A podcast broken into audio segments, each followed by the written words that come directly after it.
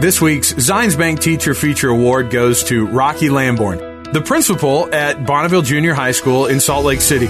Mr. Lambourne was nominated in a very special way by one of his students from more than 20 years ago from when he was a teacher at Skyline High School.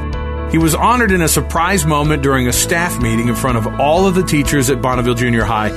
He talked about how nice it was for them to see the lasting effect that teaching has on the students that they're with. Whether you see that there's an immediate impact or not, you don't always see that. You know, it's nice to see it 20 years later to see really there is um, a definite impact in, in what you do as in education, that we are making a difference. Mr. Lambourne receives a special recognition award from Zions Bank, an overnight stay at the Anniversary Inn, dinner for two at the Roof Restaurant downtown, two season passes to the new Hale Center Theater in Sandy, and at the end of the year, one lucky teacher will win the lease of a brand new car provided by Burt Brothers Tire and Service.